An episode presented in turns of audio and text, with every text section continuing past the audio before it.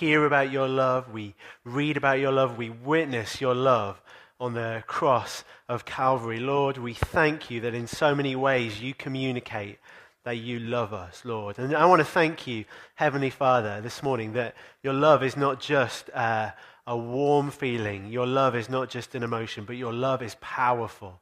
Lord God, it's your love that sets us free, Lord God. It's your love that caused Christ to take all the sins of the world upon himself, Lord, so that we could be free. I thank you again and again, Lord. You demonstrate your love for us. You provide for us in so many ways. You bring good things into our life. You extend your grace and your mercy on us, Lord. And we want to uh, pray again this morning, Lord God, that we would see and understand and experience your love afresh, Lord God. We want to pray this morning, Lord, that you help us to respond to you, to what your Spirit is saying to us, to what your Spirit is doing among us this morning, Lord God. That together with you, Lord God, we could overcome and, and demonstrate in our lives and be a testimony and an example of the overcoming power of the blood of Jesus. Lord, we want to pray all of this for your name's sake.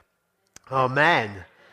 Amen. Fantastic. I want to read you a report that was on the BBC News website um, recently, which says that depression is the second most common cause of disability worldwide after back pain. Uh, it says the disease must be treated as a global public health priority.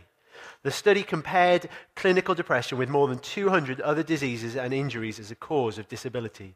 And it says globally, only a small proportion of patients have access to treatment. Depression was ranked at number two as a global cause of disability, but its impact varied in different countries and regions. For example, rates of major depression were highest in Afghanistan and lowest in Japan. In the UK, it says depression was ranked at number three in terms of years lived with a disability. It's one of those things, kind of depression and stress and anxiety, um, just seems so commonplace now. It's almost become part of normal life. And I was reflecting on this and thinking, it's got to the stage where, you know, if I'm at work and I hear that, you know, somebody's on the sick, you know, they're on the long term sick, I just kind of assume it's stress. You know, not that they've broken their leg or that they've got some kind of serious illness, um, you know, like um, physical illness. Um, it's just got to the stage where it, it seems so commonplace. And for me, it's, many, it's one of the kind of many contradictions in the, the modern world. You know, over recent years, we've seen so many um, incredible developments in healthcare, and yet it feels like there are more people signed off work today than there have ever been before. Um, you know, there's, there's kind of other contradictions, aren't there? There's millions more ways to stay in touch and to connect with people and yet it feels like generally people are no less lonely than they were. I don't know about you, but whenever I walk down Northumberland Street or just stop and, and kind of look at the people, you know, the, the words from that Beatles song, Eleanor Rigby, always comes into my mind about, you know, all the lonely people. Where uh, do they all come from? You just look at the people, all these millions of ways to stay in, put, in touch with people. And there's so much loneliness around. You know, people think we are becoming, as a society, so much more enlightened and so much more tolerant. And yet it feels like there is anger and hate and um, unforgiveness all around us. I suspect the writer of Ecclesiastes would have a few things to say about it all, but actually, we're going to come on to him later on because it's the issue of stress that I want to talk about today. And I suppose, you know, stress, depression, anxiety can mean a multitude of things. So, um, just to clarify specifically, I want to talk about a spirit of despair. A spirit of despair.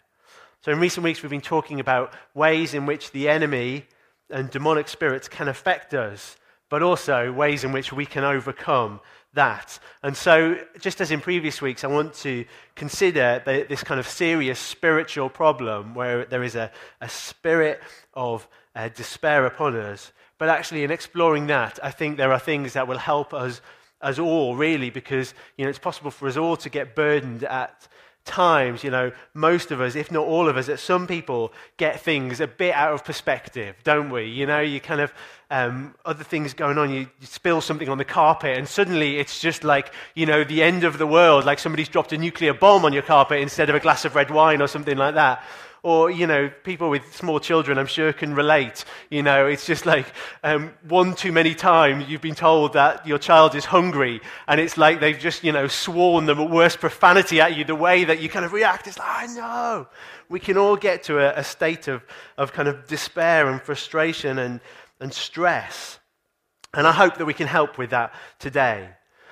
Um, but at times it can be the case that not just that circumstances have affected us, but the, the enemy, the devil, can put something on us because he is our enemy and he wants to do us harm. And so today I want to offer hope. Um, you know, we're going to pray for, we're going to see freedom today because we're looking for Christ to give us hope. And I feel like I should say, you know, the goal of, of today is, is just that, is that we get hope, is that we get freedom. And it is not at all to condemn people, because there's a funny thing, there can be a sense of, of stigma around, I think, you know, stress and depression and anxiety and things like that. Um, you know, you feel bad, and then you feel bad for feeling bad. You know, you kind of get this sense of, oh, no, I shouldn't feel like this, and you just get weighed down even more. And so this morning, I don't want to dismiss the reality of some of the situations or the circumstances that can, you know, affect us. It could be all sorts of, of terrible things. Um, and, and we can sometimes feel bad because there's a sense of, well, we shouldn't feel like this. I shouldn't let these things get to us. Do you know what? That may or may not be the case but if you do, well, let's work with that. Let's work with the reality of how we actually feel rather than the perception of how we should or shouldn't feel. Because as I say, this morning I want to offer hope. I was at a prayer meeting earlier um, this week, and uh, um, it was fantastic. I had this kind of revelation. Well, probably not a revelation in that I, I probably knew it already, but just this kind of strong awareness that, you know what, there is no problem in the world, and there is no problem in our lives that God can't overcome. Yeah? And it's, it's, it's kind of one of those things that we probably know and that makes sense to us. But just there and then in the prayer meeting, it was kind of like I kind of had faith for it. And it was so exciting just to think, yeah, do you know what? Nothing is impossible for God. It says in Mark chapter 9 that everything is possible for him who believes. And uh, it, it just kind of really struck me that actually you know what? God has the answer for all the issues and all the problems. And, uh, and so, you know, this is the, the place that we're in this morning. You know, God can help us. And so last week I was talking about um, the nature of mankind, about us being spirit and soul and body. And we said that, you know, when we were talking about a spirit of intimidation, we saw that when we were talking about this kind of spirit of intimidation, it was something that affected every part of us our body, our soul, our mind, and our um, emotions, and also kind of um, physically. And when we're talking about um, a spirit of despair, we're talking about a similar thing, something that is, is all consuming, that kind of crowds in our whole life. So, what does it look like, and how do we get to that place? And I, I want to look at a number of verses in the Bible that help us explore that. Um, and that before coming on to consider Psalm 13 toward the end, where we see King David and his response to being in a place of despair. But to start with, I want to look at Psalm 69.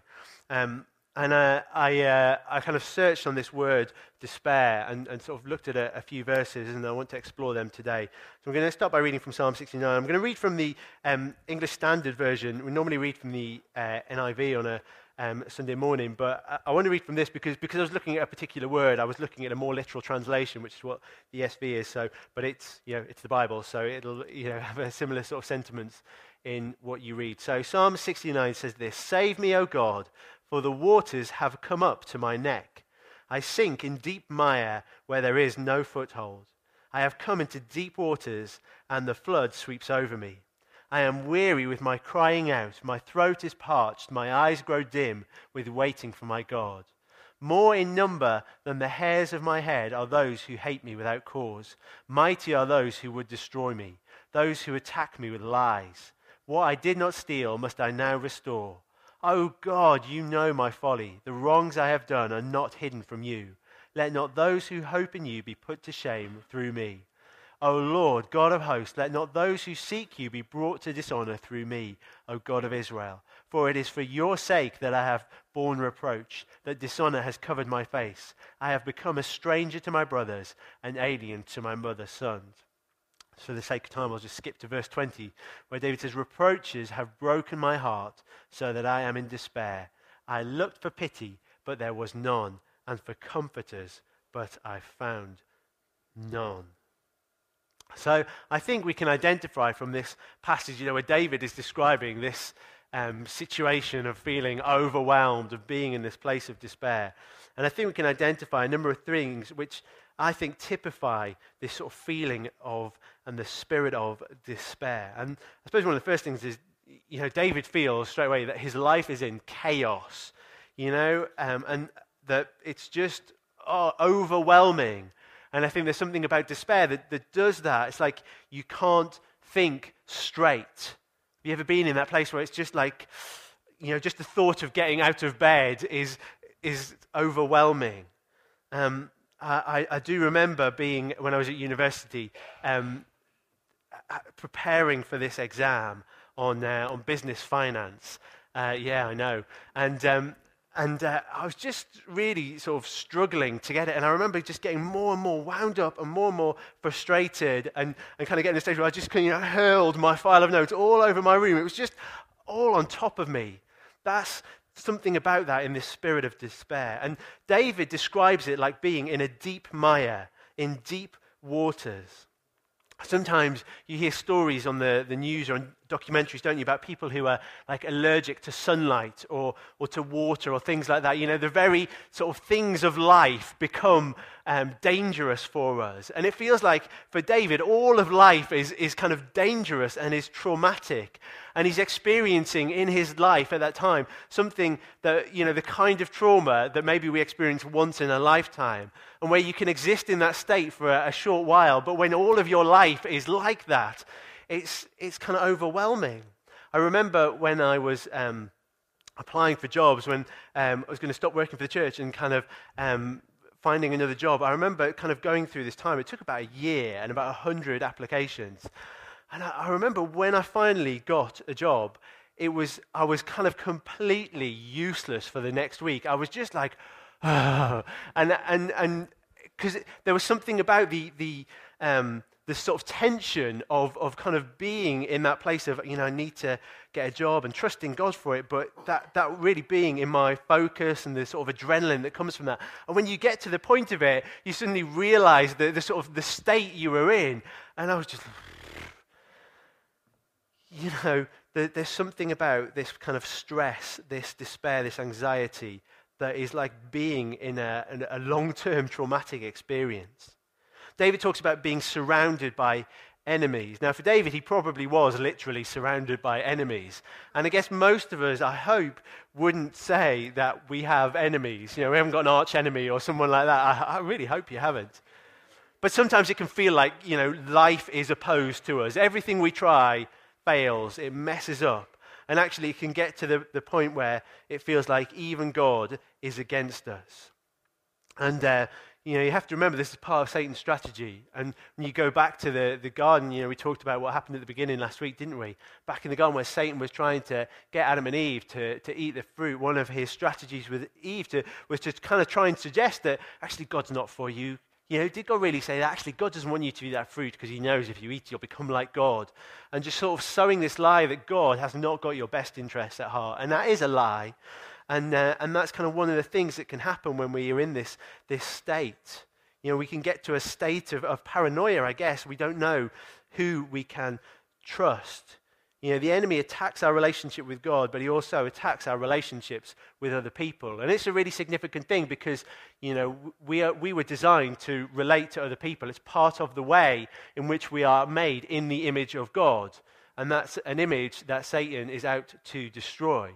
You know, just as God as is in himself relational, we were made to be relational. And so it's kind of one of the ways that Satan attacks us. I remember in lots of the work that we did in, in kind of developing uh, Grow Newcastle, I kind of seem to remember quite a lot of the meetings where we come together to discuss and plan. Uh, we're kind of praying about our relationships because, you know, we were all friends who were, who were doing this, but we recognized we were doing something significant for God, and therefore we would come under opposition. And, uh, you know, I think we're still friends, aren't we? So, you know, it, it, it kind of prayer works. So David feels like, yeah, if you take nothing else away now. Um, so David feels like he's surrounded by enemies, and he, he becomes very aware of himself. He becomes aware of his faults and his mistakes. Again, that's kind of something that can happen when we feel like this. We can feel like I'm just not good enough, I'm a failure, I'm rubbish. And generally, David became very self aware, aware of himself. Um, because the kind of stress that we're talking about you know, we can't compartmentalize it. That's part of the challenge. It's not like, you know, you're under real pressure at work, but then at five o'clock you walk out of the door. Actually, the nature of getting to this point is we can't just walk out of the door. It affects every part of our lives. And so David describes feeling alone. And again, this is really important. This is quite a dangerous place to be, I would say, spiritually speaking. Sometimes when you talk to people who have got into a place like this, it can feel like, well, you know, you, kind of anything you offer or you suggest or you, you kind of bring the word of God to them or try to offer hope. And sometimes you can be met with a sense of, well, that's, that's true for them, but not for me. And actually, if you get to a state where you, you kind of believe that the Bible doesn't apply to you, that's a really dangerous place to be. And so these are some of the effects for, that we kind of see in this passage for David in this place. It's not a comprehensive list, but hopefully it helps us to describe some of what we're talking about this morning. So, what are some of the ways in which we can get to, to this place? And, and, kind of, you know, remembering what we talked about last week, it can start in the physical realm and affect our thoughts and our emotions, but through these things, we can also become spiritually afflicted. Well, I searched despair in my concordance and I found a number of verses which were helpful for me in understanding the causes of this state. And I've identified just um, three that were put up on the, um, the references on the, the screen there. And one was um, in, in a book of Ecclesiastes, which I referred to before, Ecclesiastes 2, verse 20. It says, the writer says, So I turned about and gave my heart up to despair over all the toils of my labors under the sun.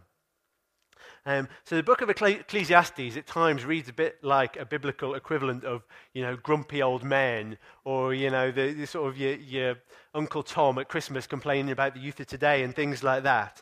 But actually, in the midst of, of the kind of grumbles and the gripes, there's some fairly accurate prognoses about not just the world then, but the world now. So the writer talks about in this chapter, in chapter 2, talks about the frustration that comes from, you know, you kind of work really hard and it feels like another person doesn't do the work but gets all the benefit. He describes the frustration that comes when you try to kind of get significance and identity from the things of this world, which eventually will just pass away and doesn't work. He talks about despair, the way the world works. And we could classify all of this as, as the world. You know, what the Bible word would be the world, the sinful world, or the world order. So stress comes from the world. And when we kind of fall into the trap of trying to conform to it, whether it's in how we work, how we rest, how we play. Another verse is in 2 Corinthians chapter 1 and verse 8, where the Apostle Paul says, We do not want you to be ignorant, brothers, of the affliction we experienced in Asia, for we were so utterly burdened beyond our strength that we despaired of life itself. So Paul doesn't specify what the source of his suffering um, is, but it clearly wore him down. And it was either kind of um, real on the outside or it was perceived internally. And these things can get us into a state of despair. The final verse I want to consider is in Isaiah chapter 19 and verse 9, where it says, The workers in combed flax will be in despair, and the weavers of white cotton. And the context of this bit of Isaiah um, is the judgment of the Lord against sin in Israel. And you kind of see this similar sense elsewhere, particularly in the prophets in the Old Testament. And it causes the people to be in despair. There's physical lack, there's a downward spiral, they're inquiring of sorcerers, and all sorts of things. And I think when you consider these kinds of verses and passages, it would seem that stress and despair come basically from sin and sinfulness.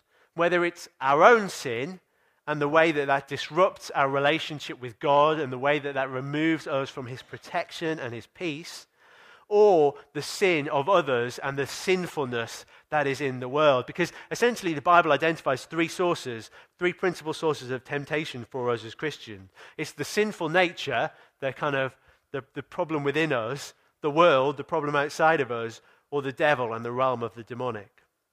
So, um, and just to kind of give you some references for that, so the sinful nature, um, or sometimes called the flesh, our natural sinfulness. So Paul says in Ephesians 2, verse 3, we all lived in the passions of our flesh, carrying out the desires of the body and the mind, and we're by nature children of wrath like the rest of mankind.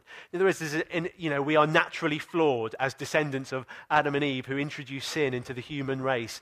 Um, and Paul describes some of the challenges in, in the book of Romans about, I want to do this, but that, you know, within me, I want to do something else. And this kind of battle that goes on within, that's the sinful nature. There's also the world, the sinfulness around us. James in chapter 4, verse 4 says, Do you not know that friendship with the world is enmity with God? Whoever wishes to be a friend of the world makes himself an enemy of God. So it's like the world describes the sinful nature writ large, writ on a society, on culture, on the things around us. And then there is the champion of sin, the devil. Peter says in uh, 1 Peter 5, verse 8 Be sober minded, be watchful. Your adversary, the devil, prowls around like a roaring lion seeking someone to devour. Any or all of these can be the cause of severe stress and a state of despair, sin, or sinfulness. And if we're in any doubt that the root of this is sin, well, we need to consider Jesus. And it's interesting, Psalm 69 that we read before is a messianic psalm. It's often referred to Jesus and, uh, and his experience on the cross. And we see Jesus in despair, and hopefully that should encourage you not to condemn yourself um, or allow yourself to be condemned. We see Jesus in despair, but not in the rejection by man, not because people who were made to worship him and acknowledge him as the king rejected him, not in the physical beatings and the scourgings. We principally see Christ's despair as he hangs on the cross. And he says, Mark 15, 34, My God, my God, why have you forsaken me? The weight of the sin of the world and the consequences and the wrath of God poured out on it and on Christ were what caused Jesus to be in despair the judgment of God that he took upon himself. When you search for a word like anguish in the Bible, most often it's associated with the judgment of God in the Old Testament prophets. You know, Jesus received the judgment of God for sin when he hung on the cross. But this should encourage us because Jesus took it on himself. He took sin upon himself. He took the consequences of sin upon himself. 2 Corinthians 5, verse 21. For our sake he made him, Jesus, to be sin who knew no sin, so that in him we might become the righteousness of God. He went through the despair and the anguish caused by sin so we could experience the hope that comes through being declared righteous in Christ. He took despair, he took stress, he took anxiety upon him. So, what's our response this morning? Well, I want to look at another psalm that describes David in anguish. It's Psalm 13. And consider how David responded and how we can respond. And it will help us, I think, with our perspective and, you know, just protecting our hearts and minds from becoming burdened in this way. But where the root of despair is spiritual affliction, a spirit of despair, then, like we talked about last week, we need to take authority in the name of Jesus and, uh, and again, at the end of the meeting, if you want to pray with someone, let me encourage you to grab your cell leader, to grab one of the leaders, um, and to, to kind of stand with you in that. But we've, you know, we've said before, and certainly Pastor Clive has, has said it, you know, uh, getting free and staying free are about, you know, a combination of spiritual uh, prayer, of, you know, deliverance, of, you know, spiritual encounter, but also good Bible psychology, getting the truth within us. Um, so I felt like I should speak from Psalm 13, and um, I, have kind of done some study on this in the past, but I don't think I've spoken here about it before. And if I have, well, I can't remember, so you probably can't remember. But, um, but I kind of think that w- within this psalm, there is some stuff that will help us to get freedom. Because, uh, well, let's read it. Um, psalm 13, it's only six verses long. It says this How long, O Lord, will you forget me forever? How long will you hide your face from me? How long must I take counsel in my soul and have sorrow in my heart all the day? How long shall my enemy be exalted over me? Consider and answer me, O Lord my God. Lift up my eyes, lest I sleep the sleep of death, lest my enemy say, I have prevailed over him, lest my foes rejoice because I am shaken. But I have trusted in your steadfast love. My heart shall rejoice in your salvation. I will sing to the Lord because he has dealt bountifully with me. So we meet, encounter David, King David, who's in a situation of distress. It's not clear what the cause of it is, whether it's warfare, whether it's illness. But he's in a desperate situation in which he turns to God and helpfully also records his conversation with God for us so we can learn. And there are principles in here that apply to us if we feel like, you know, God, have you forgotten me? Or actually, equally, if we feel like we're in a really good place with God, there are principles for how we encounter and engage with God. There is, I think, lots we could draw out, but I just want to pick out six things that I see in how David relates to God that can help us in a place of stress, anxiety, despair, frustration. And the first one is about honesty. David feels in a desperate place and he tells God. Now, this might seem like an obvious thing to do, but you know what? I really don't think it is because sometimes you feel like, well, if I pray a prayer like that, the church police are going to come down on me because you're not supposed to talk to God like that, are you? You're not supposed to talk to Him about how things really are, how it really feels, how you're feeling. Again, that sense of, I'm not supposed to feel like this, so I'm not going to talk to God as if somehow, therefore, he's not going to be aware of how you actually feel. Look, we need to be honest with God. We can tell him how we feel. That's what he wants.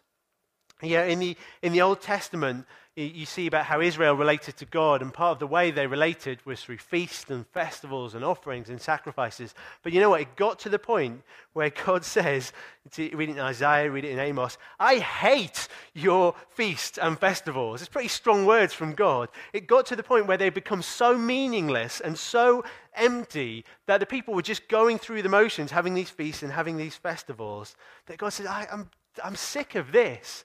You know, so if we're just going to pray to God and not tell Him about the things that really matter to us, you know, we're just going through the motion. What is the point of it? You know, it, it's, uh, like I said, it's, it's kind of understandable because we can feel like we shouldn't feel like this. But like I said before, we do, and we can't ignore that fact. It would be great if ignoring things solved the problem. You know, Jesus wouldn't have had to die on a cross, would he? We'd all have just had to try and distract ourselves, and that would be fine. But he did die on the cross because ignoring st- stuff doesn't make it go away, it just gets worse. So, um, for, for me, I would say one of the amazing privileges of being a Christian, of having a relationship with God, is being able to be completely open and honest with God. And let's be honest, he knows it anyway, doesn't he? But I would say, you know, I'm, I'm kind of not one of those naturally expressive things that if I sit next to you on the bus, I feel like I have to tell you, you know, my life story in the next five minutes before you get off. You know, uh, you know I'm not kind of naturally quite an open person, but I really appreciate and value just being able to be completely um, honest and open with God. So honesty is a really important thing. I think the second thing I see in here is about real life. David talked to God about what was going on in his life, the things that were occupying his thoughts. I would say that this is a good thing to do. Um, you know, we can all appreciate that the things that are important to God should be important to us.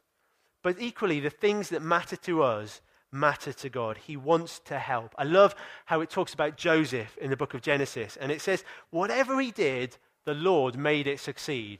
Not just, you know, when Joseph was leading prayer meetings and kind of having a worship time, but, you know, when he was administering the country, whatever he was doing, it says everything, whatever he did, the Lord made it succeed. You know, God wants us to be successful. Um, so the things that matter to us matter to God.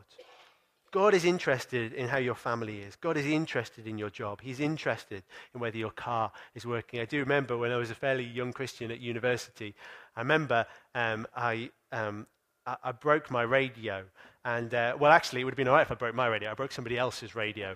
And um, I don't want to go into how it, how it happened, but it involved a football and indoors. So I remember thinking, oh, Lord, what am I going to do? Um, and so, you know, I was a fairly young Christian, so I didn't know you, you shouldn't pray for radios and cars and things like that. So, you know, I prayed and I asked God, Lord, would you, you kind of bring this radio back to life? Um, and, you know, God didn't have to do it because I completely shouldn't have been playing football inside. But so I, the, the radio suddenly started working again. It was amazing. You know, God cares about things like that. So we need to talk to God. We need to be honest with God and talk to Him about real life, the things that we're concerned about. The third thing I see in this is the importance of two way conversation. So this is not just David having a rant into space, is it? You know, have you, I, have I've certainly seen, I don't know if you have, but I, have seen, you know, um, people standing outside churches shouting at the church. Usually, you, you, know, if they've had a bit to drink and they're a bit angry with life. This is not just David just kind of venting his spleen in space. This is him talking to God. There are six verses in this, um, in this chapter in Psalm 13. Three of them um, feature the word Lord. He is talking to God. He knows this is not God's plan for his life. He's asking God to answer. And, you know, we can probably all understand that sometimes talking things through with somebody make a difference. Um, but we're not talking about that. We're pa- talking about the power of talking things through with God the one who can change things, the one who, you know, owns the world and all the people who's above all things, who wants me, who cares for me. And there is a sense in David's prayer of looking for God to respond, to change the situation, to change me, to change what I should do, to help me to endure, whatever it is. There is something where David is just aware of God and, and is talking to him and looking for God to respond. The fourth thing that I see in this is David expressing his trust. Verse 5, he says, I have trusted in your steadfast love. My heart shall rejoice in your salvation. And, and I suppose, you know, prayer in itself is an expression of trust in God, isn't it? Um, it's, uh, it's an expression of faith that actually this is worth doing. It makes a difference, makes a difference to us and to God. But th- there's a funny thing about this kind of prayer, about sort of talking to God about the, the difficult things. And it's a bit like, um, you know, you, again, you see sort of quirky news stories, the sort of and finally thing about people who've, who've kind of used rubbish for goods, don't you? You know, like people, you can get cars now that run on, on like old chip fat and things like that from chip shops. And I, I, think if I had one of those, I would just be in a permanent state of, of you know, hunger and wanting to find the nearest chip shop because, um, you know, there is something about the smell of, of chips, isn't there? You know, sometimes come out of Morrison's, come out of Morrison's with your fresh linguine and you can kind of smell the chips and just think I could just yeah, absolutely. Yeah, should have should have got some sponsorship or something. But you kind of see these things where people invent stuff to use rubbish. And there's something about when we pray to God about the stuff that is really um, challenging. Actually, do you know what? Not only does it reduce our burden, but it expresses our trust in God and it strengthens our relationship. So it's almost like if we're in a, a difficult place, if we kind of feel like there's lots of things that I need to bring to God, well, actually, that's great because there's lots of, it's like kind of fuel for the fire of our relationship with God. It helps us to develop intimacy and relationship with uh, Him. And David speaks out his trust in God. So he expresses his trust. The next thing is he gets inspired. And I think this is an incredible thing. David is in such an oppressive situation. And it's like there's a million reasons to, to be faint hearted and to shrink back. But uh, he, he is real about his situation with God. He tells God what is going on. But he's aware that he's talking to God and he's expressing his trust in him. And suddenly it's like he understands that only one thing matters. The writer of Deuteronomy puts it like this He says, The Lord is God in heaven and on the earth below. There is no other. And so David, you know, pours his heart to God, tells him this, and then suddenly he starts worshiping. He says, My heart shall rejoice in your salvation. I shall sing to the Lord because he has dealt bountifully with me. He's done good to me. You know, worship is just so significant, particularly in, when we're in the midst of a, a, a difficult time I remember um, I used to, when I was doing my teach training a long, long, long, long time ago, I remember sort of driving to this school that I was on placement at. It was quite a challenging placement, I guess. And uh, it was about sort of half an hour car, uh, half an hour's car ride um, to this place. And um, I, I, you know, for a while I, I kind of use that time to pray and to worship, and it was just really good. And, uh, and I thought, oh, actually, you know, maybe I should, maybe I could use this time to like listen to some talks and stuff like that. It was really good, and I, and I did that. But you know what? I kind of, I felt I got to a stage where I had to stop doing that and I had to go back to prayer and worship because, however good listening to talks are, and they are really good, and it's really important to get the Word of God into you. But there was something about just starting my day with worship and with prayer and expressing my trust to God that made the experience at school so much better. There's something about worship and getting inspired about who God is that changes circumstances and situations. And I guess that's the, the kind of the final thing that I've seen that is about perspective. About perspective. So David was very aware of the seriousness of the situation, but ultimately he isn't overwhelmed with it. He can reflect that God has been good to me. You know, his love doesn't fail. He is the God who saves. He is the God who saves. And, you know, in some ways it can feel like, well, if only he'd started with worship, that would have been better. It would have been set the atmosphere a bit more, and, you know, he wouldn't have had to kind of go through all that anguish. But, you know, it's really important that he talked to God about those things. And similarly, I think it's really significant that it ends in worship because it's like letting God have the last word. I know Sally's spoken quite a lot on this, and I think you know a number of us have spoken about it about just the difference between saying, "Well, you know, this is what the Bible says but here is my situation. And actually reversing that and saying, well, this is what my situation looks like, but this is what the Word of God says. And actually, the importance of letting God have the last word, not letting the last word be, oh, but, you know, my life's in a mess, but, you know, work's really tough or whatever. It's about saying, well, work's really tough, but God will provide for me. But God is faithful. He causes all grace to abound to me. You know, He causes all things to work together for the good of those who love Him. Letting God have the last word and finishing on worship, you know, by all means, start with worship, but end with it too and get the right perspective on the situation. So there's kind of six things that I see in this psalm about how David responded to this, this place of stress and anxiety. And I think it's always helpful when you're kind of talking about prayer in some way or engaging with God and something we can overlook. You know, here is David in the midst of a life threatening situation, but he didn't die. He had a, a, you know, a long and successful life. So it's always important to remember prayer works. Okay, let me try and draw this all together, and then we are going to pray because it works. So, we've been speaking about being in a place of despair, of feeling overwhelmed, and seen in, in this psalm, in Psalm 13, some ways in which hopefully we can avoid this, and also how we can respond if we're in the midst of it. So, a bit of prevention and a bit of repair. We've also recognized that as well as coming from our natural response to sin and sinfulness, it can be an opportunity for the enemy to put something on us, to exert, I guess, what seems like an ongoing influence. So it can be that, like, the, the situation that triggered the stress is over, but it feels like that, that kind of anxiety and that despair is still there, you know. And ultimately, if, if that's the case, if there's this ongoing spiritual influence, well, spiritual influences need spiritual solutions. So, as you know, we said last week, if you recognize that diagnosis for yourself, that actually this is more to me getting things out of perspective than a current response to a current situation, well, let me encourage you that uh, to, to kind of pray with someone after the meeting. We'll kind of give some space for that, particularly if you're in a cell, get your cell leader to pray with you. But for us all, I think there are steps we can take and ways in which we can respond right now. So I'm going to invite us all to stand.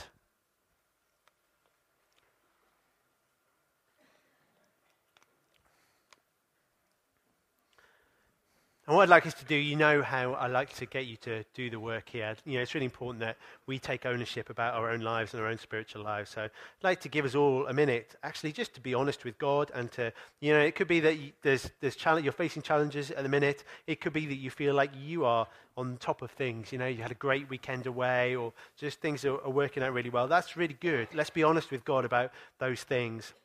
And then I'm just going to pray to sort of wrap it up. And, uh, and then, like I say, encourage you if you feel like actually there's, there's something here more than me getting things out of perspective, there is a spiritual influence, then we're happy to pray for you after the meeting. So let's just take a minute and let's just be honest with God about our situation at the minute. What, you know, what's kind of on our heart? How's that making us feel and expressing our trust in God?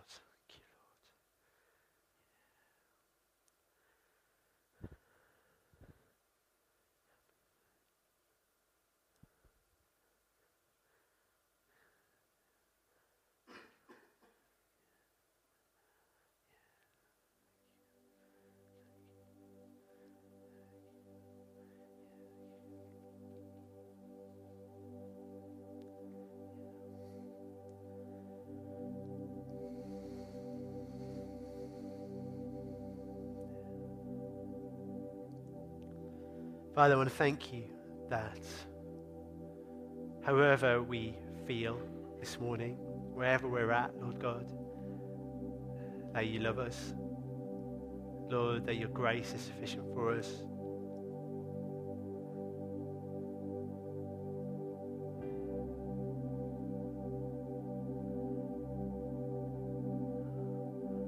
And Lord Jesus, I want to thank you that you understand sin and sinfulness does. That you understand how it affects the human heart, the human will, how it affects our souls and our bodies and our spirits. And I thank you, Lord Jesus, that you on that cross took all that sin upon yourself. Thank you, Lord Jesus, that you took all the wrath of God directed against sin, all the judgment upon yourself. Lord, I, I want to thank you that the Lord, you know, as we continue to live in a sinful world, as we continue to live with these naturally sinful human bodies, Lord God, you empower us and you equip us with your Holy Spirit Lord God, to enable us to have the heart and mind of Christ in the midst of difficult situations, to enable us to have supernatural power for life. And you say, you know, that the, the Spirit of Him who raised Christ Jesus from the dead can bring life to us, to our bodies and our souls. And we thank you for that. Lord, I want to pray for each and every one of us here this morning, Lord God. And I want to pray, Lord God, for those who feel like they are in a place where life is overwhelming and it feels like everything is dark. And I want to pray that you would break through with your light of hope, Lord God, that you would break through all the noise. I want to thank you, Lord God. There is something that speaks louder than the noise of this world. There is something that speaks louder than our inner sinful desires. There is something that speaks louder than the accusations of the enemy. That is the blood of Jesus that you shed on the cross for us, Lord Jesus. And we, Lord, we just want to declare and we want to express that your blood paid for our freedom, Lord God. We want to express the fact, Lord God, that your blood means we don't have to be overwhelmed by life. We don't have to be under the circumstances. We don't have to be overwhelmed. And I want to pray, Lord God, that hope would rise in our hearts this morning, Lord God. I want to pray particularly for those who feel like they're overwhelmed or can recognize that um, that that um, possibility for themselves, Lord God. I want to pray for a fresh measure of grace and of faith for them this morning, Lord God. Lord, I want to pray that you would help us all to be free, to get free, and to stay free, Lord God. I want to pray our lives would be a testimony, like David would say, to your goodness, to your salvation, to, you know, the fact that you are the King of the whole world. Lord, we want to pray that our lives would give you glory and honor and praise in Jesus' name. Amen.